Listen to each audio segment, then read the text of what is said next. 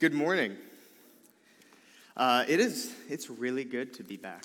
Uh, I'm very excited to, um, yeah, get to preach and feel like uh, I've been away from a home, even though I've been here. So I have been at church, still attending. Um, but yeah, if you're newer around this place, I actually do work here. I'm not just a guy that usually greets you. So my name's Chris. I'm the lead pastor here and uh, helped start this church almost two years ago now. Uh, I'm gonna, we're gonna actually be uh, just jumping right in. I want to, and I want to catch some of us up if we haven't been there, but uh, we're in the middle, or from my understanding, your church is in the middle of a big long series called uh, Wholehearted. And the idea being, um, what if at the end of this year you loved, knew, and experienced Jesus more than you ever have? And that's like a really clean phrase, but I want you to think about that for a second. Maybe you know Jesus, maybe you love him, maybe you've experienced him. What if at the end of this year, all of those things you could say, that's the most I've ever known, loved, and experienced him? How amazing would that be? And so we're going after that almost like, and this is a window into my brain, almost systematically going after the aspects of our heart. And when we say heart, we mean very much in the Jewish sense of every aspect of following and loving Jesus. And so this month, in the month of June, it's almost kind of a, a mini series on wholehearted, uh, and we're calling it practice. Because we believe that if we love Jesus, it should change the way that we spend our time. If we love Jesus, it should change our rhythms. And we want to kind of go through and say, okay, how do my practices set me up to love Jesus more and to receive his love more fully? And so that's what we've been going through. Uh, two weeks ago, Megan taught on celebration and the gift of joy. Last week, my friend Pastor Rob talked on generosity and the gift it is to actually give. And so this week, I'm making my big debut with repentance. And I saw that, and I'm like, I don't want to come back. I, I want these people to like me again. Um, but there's no one to blame. I make the calendar. Um, so this is absolutely my own doing. And so today is about repentance. But first, I want to start with um, what today is, which is not only Father's Day, but it's Juneteenth. And uh, I want to read um, a special liturgy that actually came out of our church. So this was not copy and pasted from Google or anywhere else. This is something that has been written by us. And uh, a little bit of context uh, January 1st, 1863 was the uh, Emancipation Proclamation done by Abraham Lincoln, signed. Uh, but Confederate states had been a bit slow in actually implementing what was happening and implementing the, free, uh, the freedom of their slaves. Uh, Texas was the most remote state at that time. And so on June 19th, 1865, so two and a half years later, June 19, 1865, an announcement came. General Order Number Three from the Union Army, Gordon Granger, made his way to Galveston, Texas, proclaiming freedom for the last group of enslaved people. And uh, because Texas was the most remote, there was still Confederate slavery happening there. And so Juneteenth is a celebration of when the last slaves in America were set free. And so this is going to be a call and response. I'm going to read uh, the smaller letters, you're going to respond with the bigger letters at the bottom. Lord, we come to you today on June 19th. It's the day when the last American slave was set free. But we know that freedom on paper doesn't necessarily mean freedom in practice, and that declaring freedom under the law did not and may not mean equality under the law. Lord, meet us here today. Lord, for hundreds of years, slavery was the way of our country. We know the ways this grieves your heart. We acknowledge that Christians were complicit in a system that denied dignity to your image bearers. And we admit that some have unequally benefited from the legacy of slavery in America. Lord, forgive us. Jesus, you assign value and worth to every human. Slavery, slavery and racial opposition denied them of their inherent worth and God given identity. We join in lamenting with our black brothers and sisters. Lord, we repent of our ignorance and our complicity. Lord, we acknowledge that we live in a country where slavery's consequences are still present and felt.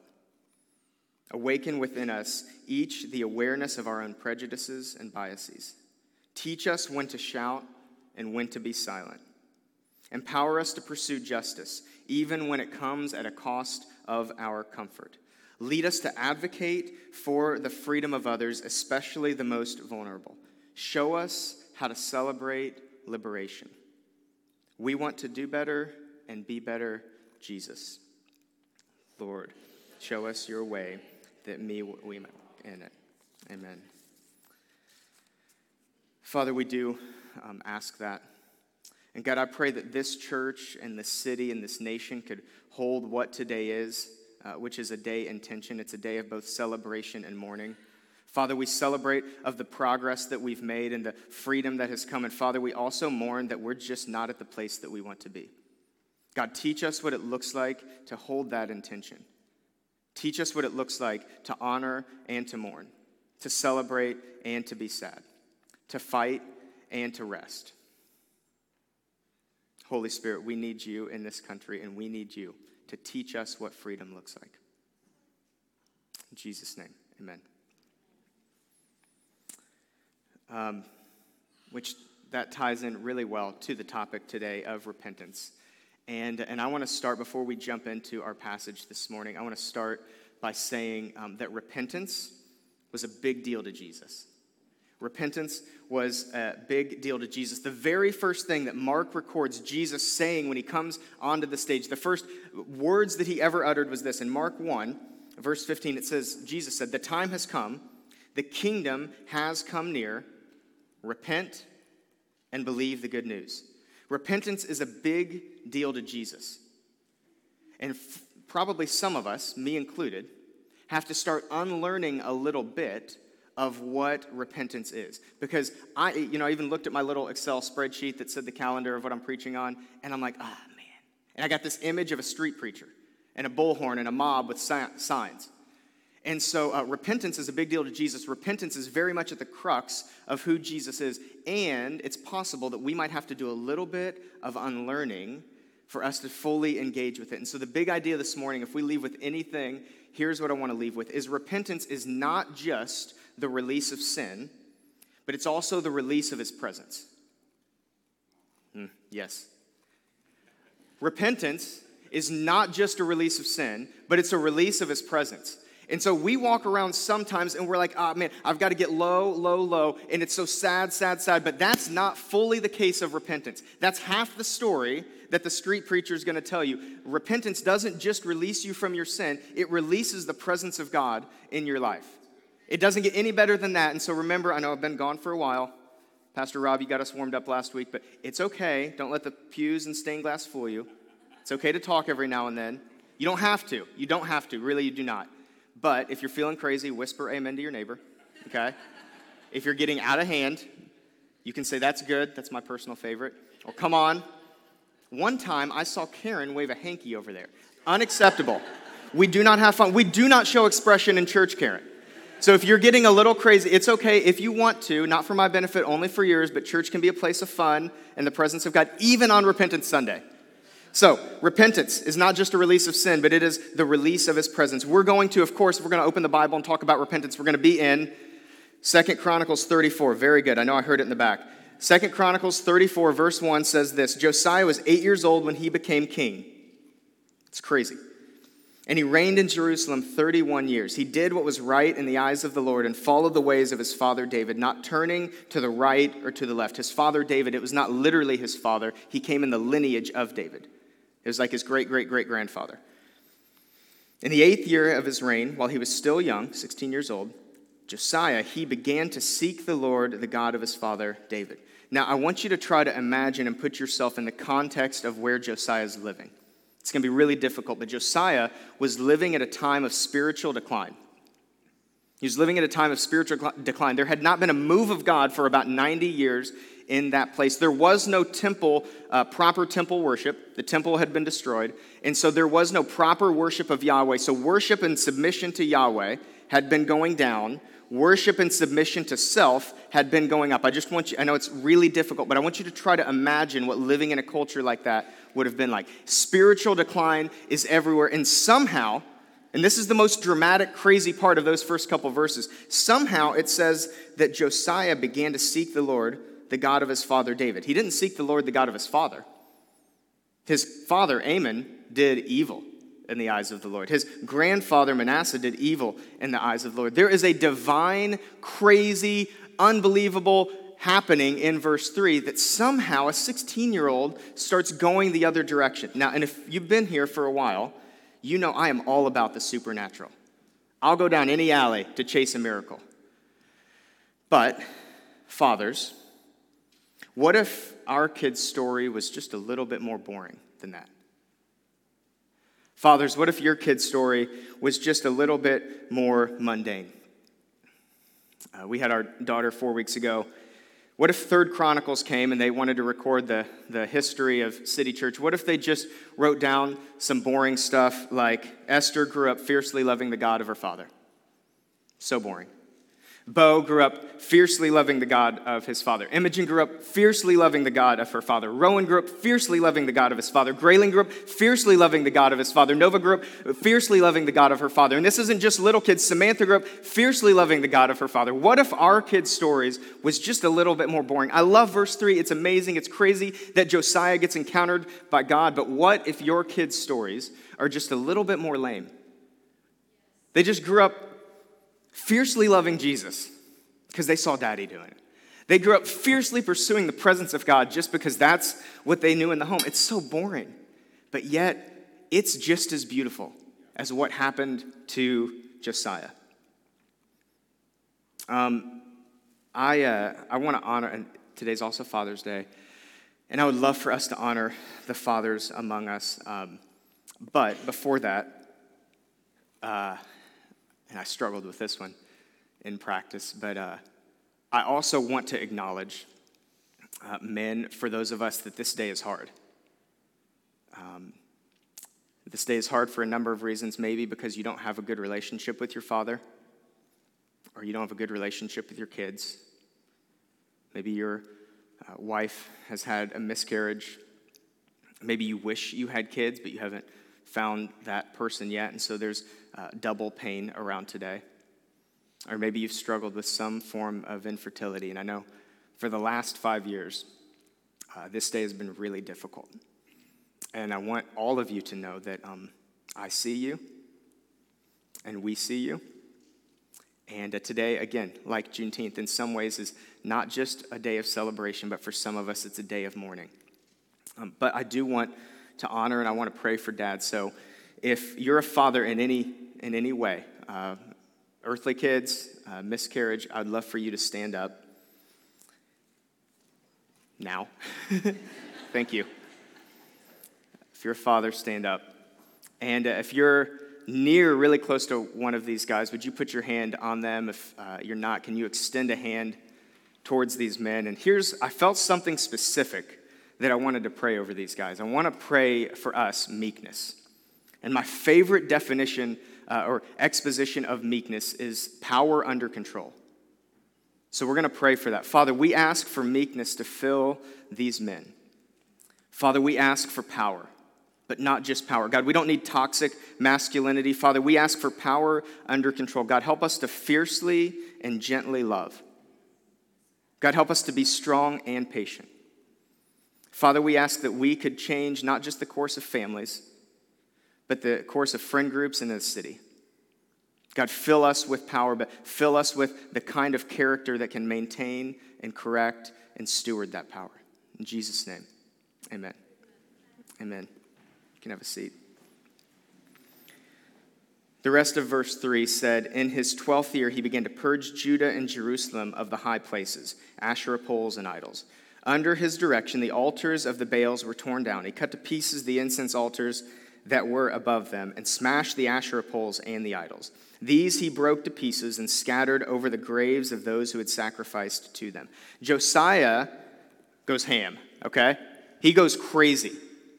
Josiah totally destroyed, completely annihilated all of the idols in his heart, in his life, and in his nation. He I mean, and he doesn't just cover them up or put them in a drawer. He destroys them. He smashes them. He burns them.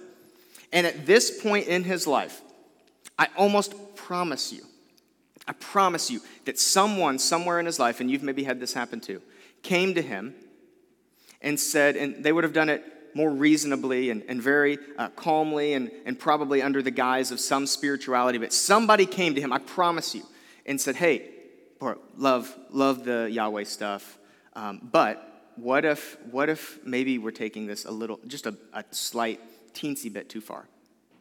Do you think it's possible that maybe you're going after this Yahweh a little bit too far? What if, what if, a, what if a famine happens again? And remember, you know, 50 years ago, Baal, Baal brought us rain, I'm, I'm pretty sure. What if, what, what if we just covered him up? What if we didn't smash him? What if we just threw a sheet over the Asherah pole instead of cutting it down? There was someone, or probably multiple people in Josiah's life, that said, Man, I think you might be going a little bit too far. Uh, have you ever been there?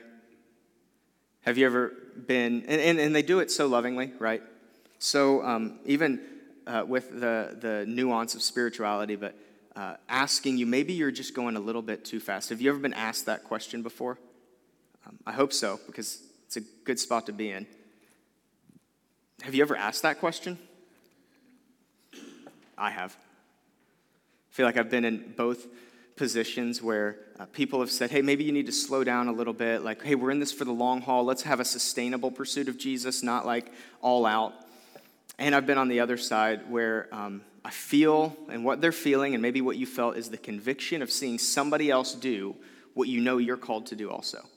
And there's two options you have you can go with them, or you can try to pull them back. In college, I, uh, when I first got to college, I was 19 and uh, I remember my friend, one of my best friends, decided he was not going to drink until he was 21 because of his conviction of uh, the Word and Jesus. And so he made that decision.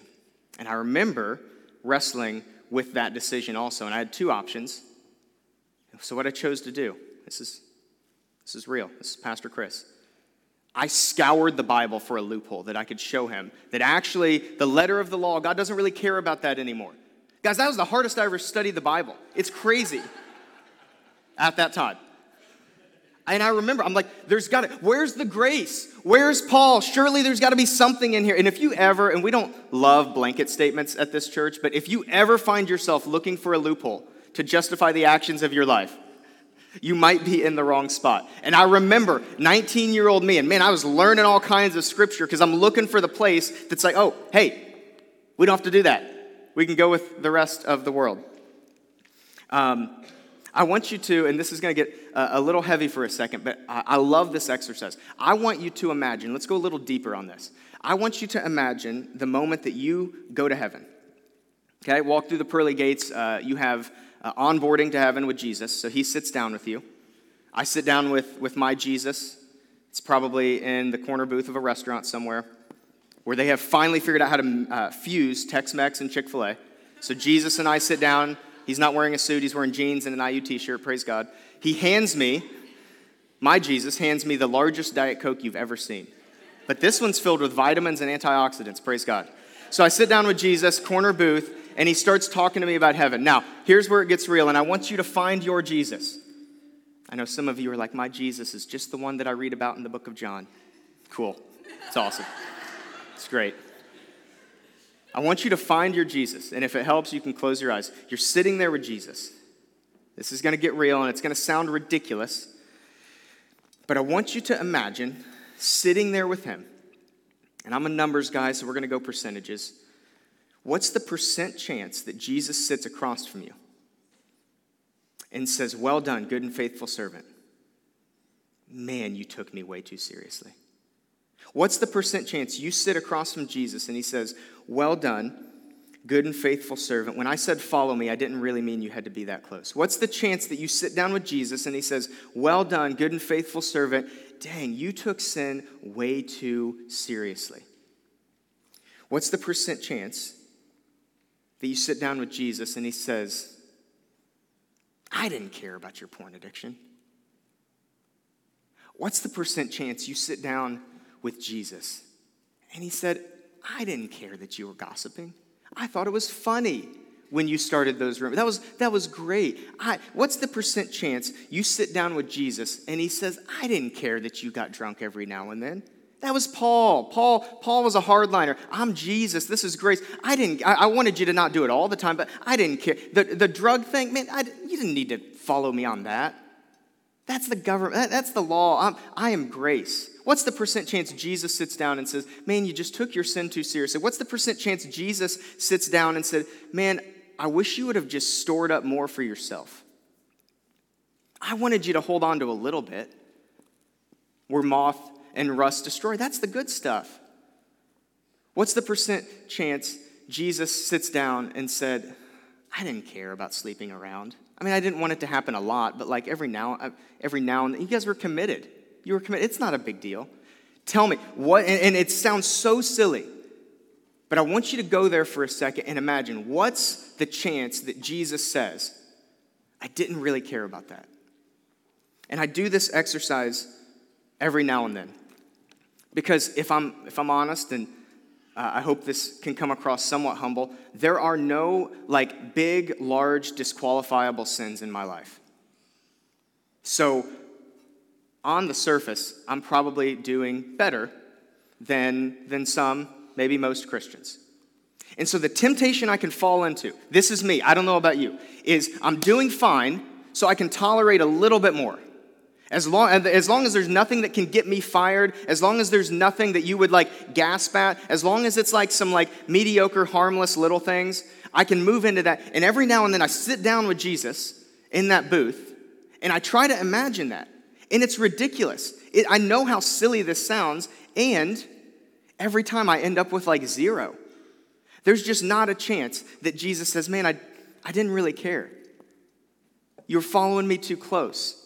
I was just throwing stuff out there. I didn't really care that you like came after me in that way. It goes on in Second Chronicles, and they have actually lost the Bible at this point. They have lost the Word of God. And so Josiah takes a, uh, an offering to rebuild the temple. And in the midst of rebuilding the temple, they find the, the book of the law. They find the book of the law, and it says, the guy that found it, Hilkiah, in verse 15 Hilkiah said to Shaphan the secretary, I have found the book of the law in the temple of the Lord. He gave it to Shaphan, and Shaphan read from it in the presence of the king. When the king heard the words of the law, he tore his robes. Josiah immediately re- responds to what has been read. He immediately responds to what was going on. I love how John Tyson talks about this portion of scripture. He says that slowness to repent is a sign of immaturity. Slowness to repent is a sign of immaturity. And God's response to Josiah in verse 27, God's response through the priest says, Because your heart was responsive, and because you humbled yourself before God when you heard what he spoke against this place and its people, and because you humbled yourself before me, and because you tore your robes, and because you wept in my presence, God said this to him I have heard you. One man's repentance led to a whole nation's revival. One man's repentance changed the trajectory of a whole group of people. At Second Chronicles 34, I want to uh, talk practically um, what is repentance? Let's shift gears a little bit. What is repentance? How do we do it? Uh, Martin Luther, in his famous 95 Theses that he nailed to the door to start the Reformation, uh, he said his very first line, opening line is When our Lord and Master Jesus Christ said, Repent, he willed the entire life of believers to be one of repentance. Uh, the Bible was written in two primary languages, neither of them English. I'm so sorry. The Old Testament is written in Hebrew, and the word for repent in the Old Testament is shuv.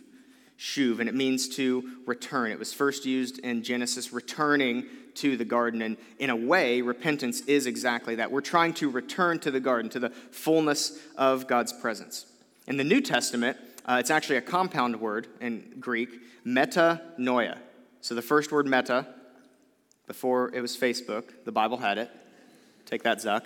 Uh, meta means to change, and noia means mind. So to change your mind. You do not have the ability to change your heart. I do not have the ability to change my heart, but I do have the ability to change my mind.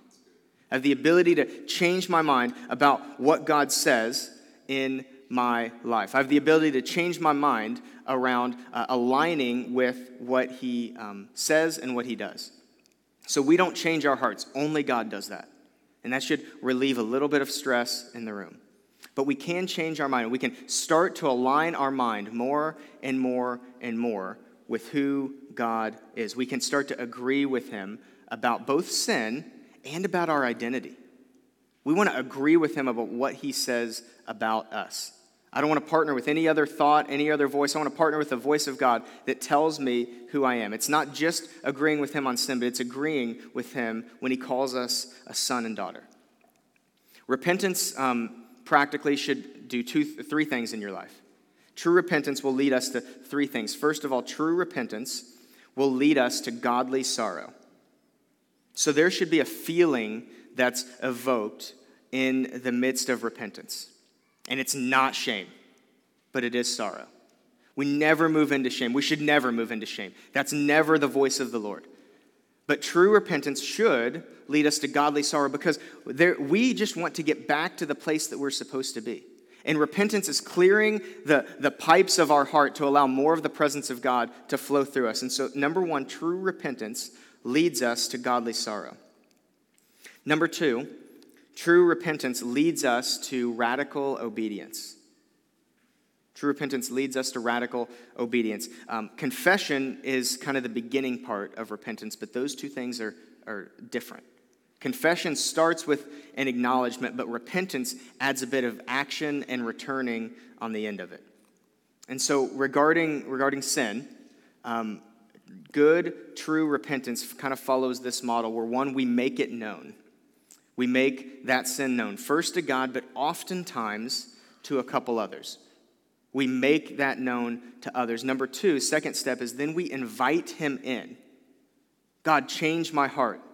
God, help me change my mind. We invite the presence of God, and we don't try to white knuckle this. We don't try to do it on our own. We say, God, would you change my heart in regards to this? And then, number three, and this is important, and sometimes we skip this, is we don't only invite Him in, but we then come up with a plan. We come up with some kind of plan that I don't return to that. Maybe this part is a little bit more reasonable or practical, or you partner with a, another friend, or you partner even with God of kind of setting up the guidelines of how you want to do this. And this is for sin, both big and small, obvious and harmless.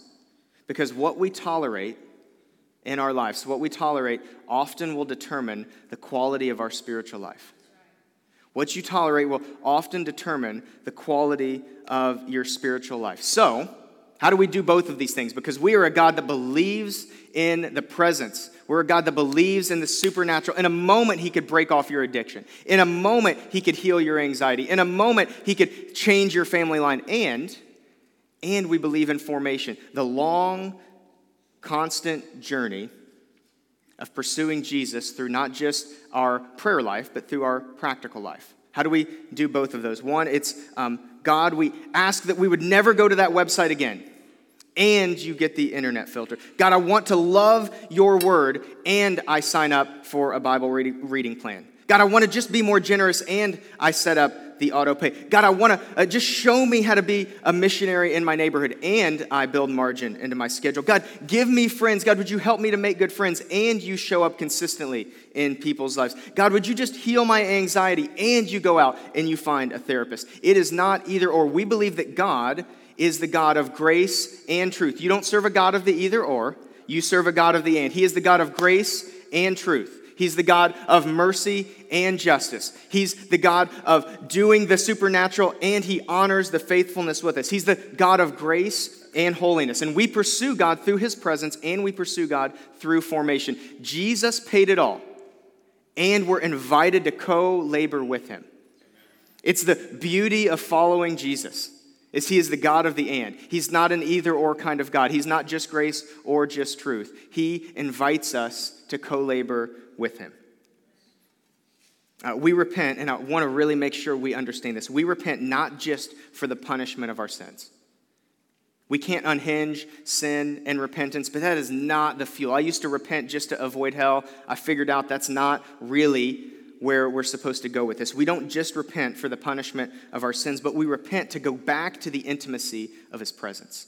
We repent so that we can be back in his presence. And if we repent, because when we repent, we can repent either as failures or as sons and daughters. And failures just try to keep avoiding failure. But sons and daughters, they just want to get back into the presence of their dad. Sons and daughters just want to father, follow their father wherever he goes. Failures are so focused on, on not failing again. That is not the identity that Jesus has given you. But he's given us the identity of sons and daughters who just want to be close to our dad. Number two, true repentance leads us to radical obedience. Number three, true repentance leads us to passionate worship. Again, remember, repentance releases us of sin and it releases the presence of God in our lives. Uh, I love Acts 3.19. I think I've seen this um, on a sandwich board with a guy with a bullhorn. And, and this is like fire and brimstone. Just put up the first uh, one of those. It says, Repent. This is, uh, I think it's Peter preaching. Repent then and turn to God so that your sins may be wiped out. I've seen that on a sandwich board. I know I have. That's true, guys. The, the, the street preacher, he's right in part. Because then it goes on and says, so that times of refreshing may come from the Lord. Man, I haven't seen that on any sign. I feel like he missed it. Such a bummer. This is why we repent, not just to avoid that or so that we can feel bad or so that we can try to work our way to God. We repent because I want times of refreshing. Because I want the presence of God. And I love the way that Acts 3:19 holds both of those in tension. We do we we want to fight to not let uh, the few uh, ruin an age-old practice that the church has held sacred for thousands of years. Repentance is a big deal to Jesus. Repentance should bring us low, but it doesn't keep us there. Josiah, he tore down the idols and then he rebuilt the temple. And for hundreds of years, the temple was in disrepair. There couldn't be proper worship of God. But then he started to rebuild the temple. And if we don't replace what's been removed, we will probably just fall back into the same things we were doing. And so we don't just get rid of stuff, we move into love and into worship. True repentance should lead us to passionate worship. And so, um, where should we get started? We should start with repenting. We should start with acknowledging our sin and asking God to heal us. And as we change our minds, He changes our hearts. We start with repentance. We start with a return. We start with the ruthless destruction of the idols in our life. But if we want to really follow Jesus, then we've got to rebuild the foundation. Truly following Jesus means we rebuild the foundation through love and through worship.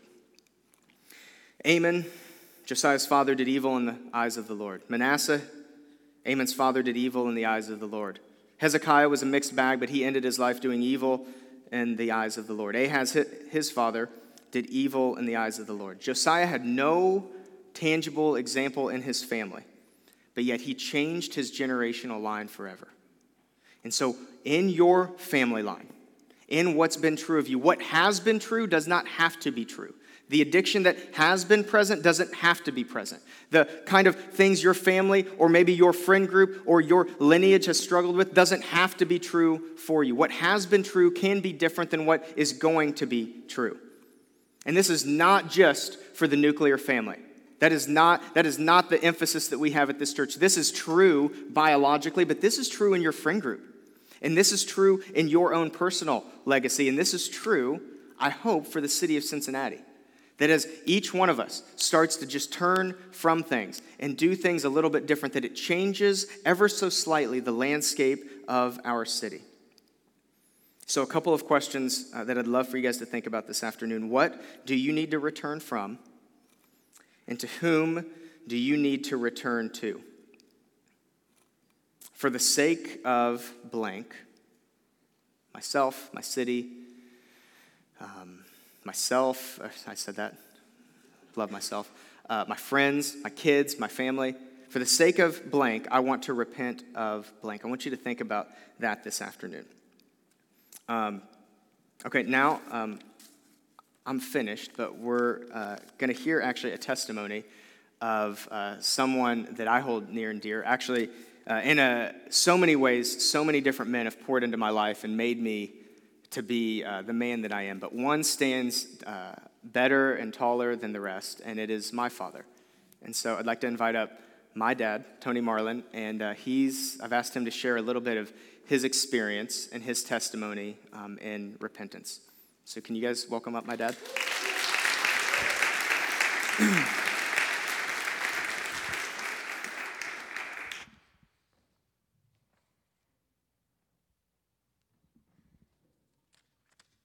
Wow, this is a good crowd.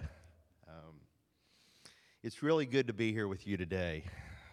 I've had a front row seat to this church uh, when it was a dorm dream, to when it was a plan on paper, to this. You are at the beginning of something very special that God is doing in this city and in this church.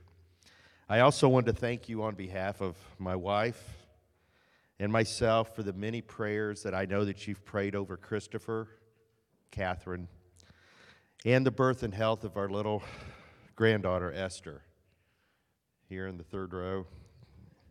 She truly is a little miracle. Now, some of you may or may not know that Christopher, prior, to being a uh, pastor, was a business major. From an early age, he loved to talk and learn about the many facets of the stock market and business in general. I remember one time back when he was in high school, he was taking a business class, and he came in one evening and said, Dad, do you want me to tell you when you can retire? of course, I would love to know when I can retire. So he proceeded to ask me several questions like, Well, how much money do you need to live on each year? How much do you presently make? Do you think that's going to go up or down? How much money do you have in the bank in the stock market? And at what age do you anticipate dying? Hmm. As you know, he's never been t- he's never been hard to ask the tough questions. So he wrote down my responses and headed back to his bedroom to crunch the numbers. About an hour later, he came back in and said, Dad, I may have made a mistake, but the way I figure it, he said, and you remember, you said you're going to die at 90, but I have you retiring at 92. Hmm. Two years after you die. Hmm. Okay. Well, when Christopher asked me to say a few words on Father's Day, I said, sure. I mean, Father's Day, uh, I mean, I can talk about our image of God and how that correlates with our image of our Heavenly Father, how it correlates with the image of our fathers, good or bad. And he said, no. He said, I'm speaking on repentance, and I want you to share your life's experience when you hit bottom and what repentance since then has looked like in your life from that time. Again, never the one to have a hard time asking tough questions. So, a little background on me. My parents were great parents and still are, and they provided a safe and loving home for me and my older sister. I really never had a need for anything. I was a good student I didn't drink, I didn't smoke, I didn't cuss, I didn't even hang out with a lot of people that did that.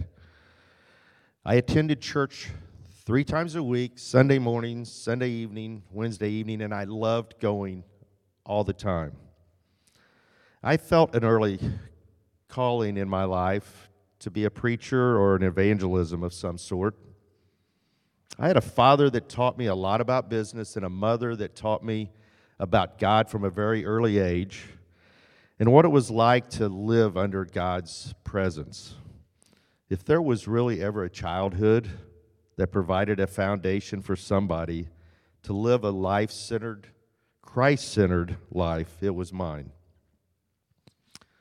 From my early days of high school and college, things to me were black and white. My convictions were my convictions, and I would stand whatever peer pressure came my way.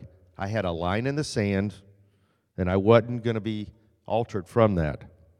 The focus of my life was my walk with Christ.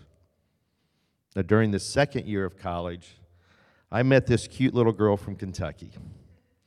who, after I chased her for several months, became my girlfriend and eventually my wife.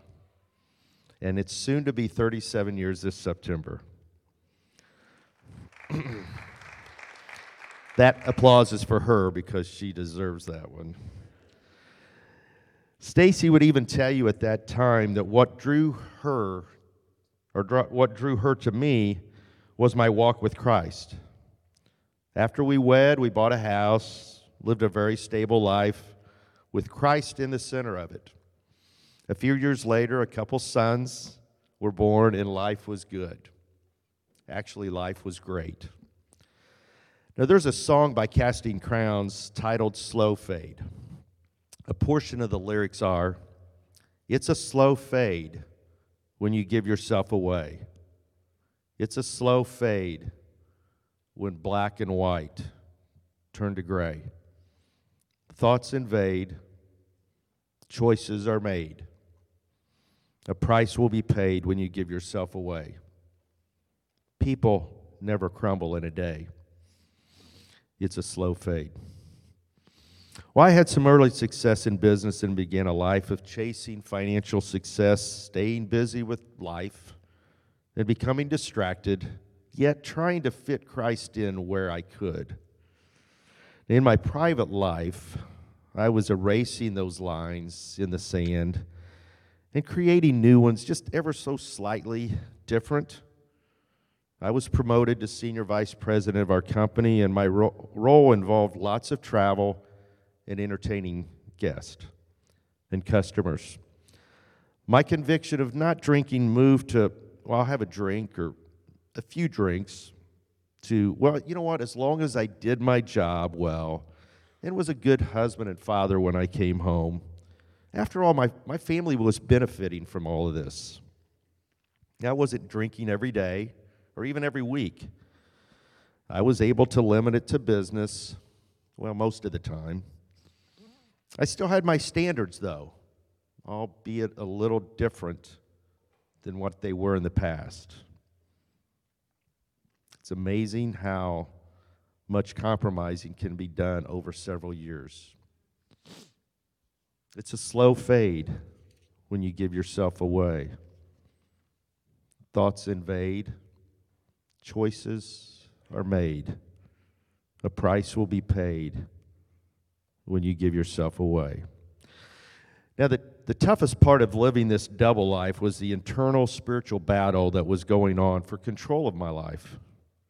Maybe you've experienced something similar. I would wake up some mornings and swear, you know, I'm through with drinking, through with the lies. I'm ready to work my way back to Christ. If I could just be strong enough, listen to Christian music all day, read enough Francis Chan and C.S. Lewis's books, I could make myself clean enough to feel like I used to. I will get myself an accountability par- partner, and together we're going to fix me. And then I would hear that voice Come on, look at all the things you've done over the past 20 years. And you call yourself a Christian? I thought you were going to be a preacher one day. I thought you would never lie to your wife like that. I thought, oh, no, no, just, just be quiet. I don't want to think about this. I just need an escape. Then comes another call home. Uh, what? I, I late it's no. I, I, I, I mean, I know it's late. No. All I had was iced tea. Good night. I was in the middle of a shame spiral, and it lasted for years. Well, this takes us to a night in 2014 in Las Vegas. By this time, I was somebody that could still go days or weeks without drinking, but when I did drink, I couldn't stop like most people. Now, Christopher, he was an associate pastor at a church in Vegas, and I was in town for business. Christopher, Catherine, and I had gone to dinner, and then they went home. I decided it was maybe time to relax with a couple drinks. And this is where things went really, really bad. I cannot even tell you exactly what I did, where I went, but sometime late the next day, Christopher found me in the lobby of a Las Vegas hotel. I really couldn't even stand or talk. He took me back to his house where he and Catherine took care of me for a few days. It took me that long to get back to feeling normal again. I had a few counseling sessions with Pastor Dave, the senior pastor of the church, and he helped me unlock a few things spiritually that allowed me some clarity as to why I struggle with the things that I did. The flesh and spirit are at odds with each other. In Galatians 5:17 it states, "The sinful nature wants to do evil, which is the opposite of what the spirit wants." The two forces are constantly fighting each other. For years I had been living my life with this battle going on inside of me. Sometimes with bliss and sometimes with horrible decisions and outcomes. How did I get here? What was the choice that I had made early on that allowed me to keep erasing those lines in the sand? The last part of the song Slow Fade has these words that, that I lived. People never crumble in a day. Daddies never crumble in a day. Families never crumble in a day. It was about this time that I read Revelations 2 4, and a combination of two versions says it this way Yet I have something to say against you. You loved me very much when you first believed in me. You do not love me as that. Think about this. You do not live in a way that you did at the beginning. You must repent and do the things you did at first. It was really that simple. I had lost, I had lost sight of why I loved being a Christ follower in the beginning. I had forgotten my first love, Christ. I had allowed money, status, ego to move, shift, and eventually replace my first love. I wasn't living a life of repentance. I allowed Satan's lie that I wasn't good enough anymore to be worthy of all of God's forgiveness and grace. And it caused me many years of turmoil. I had wasted so many years listening to that voice in my head, basically telling me that I needed to clean up my life before I could get back to relationship with Christ. Like many lives, there are there is a part of truth in that I wasn't good enough because no one is good enough. That's where Christ grace and his love take over and allowed him to do what we can never do for ourselves. My life of repentance since then has not always been easy. I've stumbled at times, but I know that Christ loves me and is in me through it all. I'm a work in progress. My relationship with Stacy is so much better. No living with lies. My relationship with my family is strong. I have been able to help a few people that's gone through some of the struggles that I have.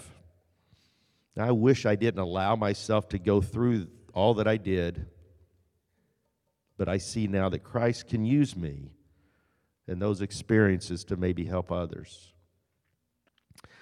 I'd like to close with a line from one of my favorite authors, Brennan Manning, that gives me peace, and I hope it does you too. God loves you unconditionally as you are and not as you should be, because nobody is as they should be. Thank you.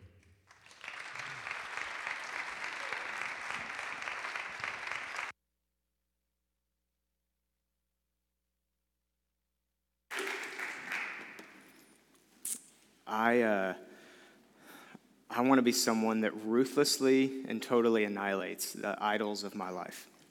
And I want us to be a church that does the same. So we're going to go into worship, but I want to remind you what's always true of how we end in worship is uh, that there's going to be people that are praying in all four corners of this room. Uh, the Lord's table is available for anyone that is a follower of Jesus that wants to remember his sacrifice.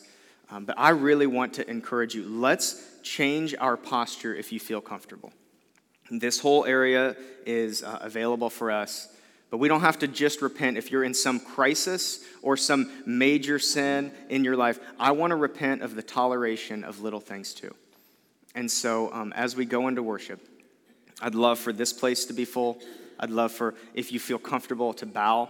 Um, but we're going to, as a, a community and a family, I want to move into repentance together. And, uh, and I want to change my posture just a little bit to symbolize the change of heart that I have in me. And so, Father, we say yes to repentance, but not just for the sake of getting rid of sin. Father, we say yes to your presence. God, all we want is your presence. And so, Lord, would you come? Holy Spirit, come. And would you convict our hearts? And Father, help us to respond in the way that we need to. In Jesus' name, amen. The front's open, people are available for prayer. I'd encourage you to respond.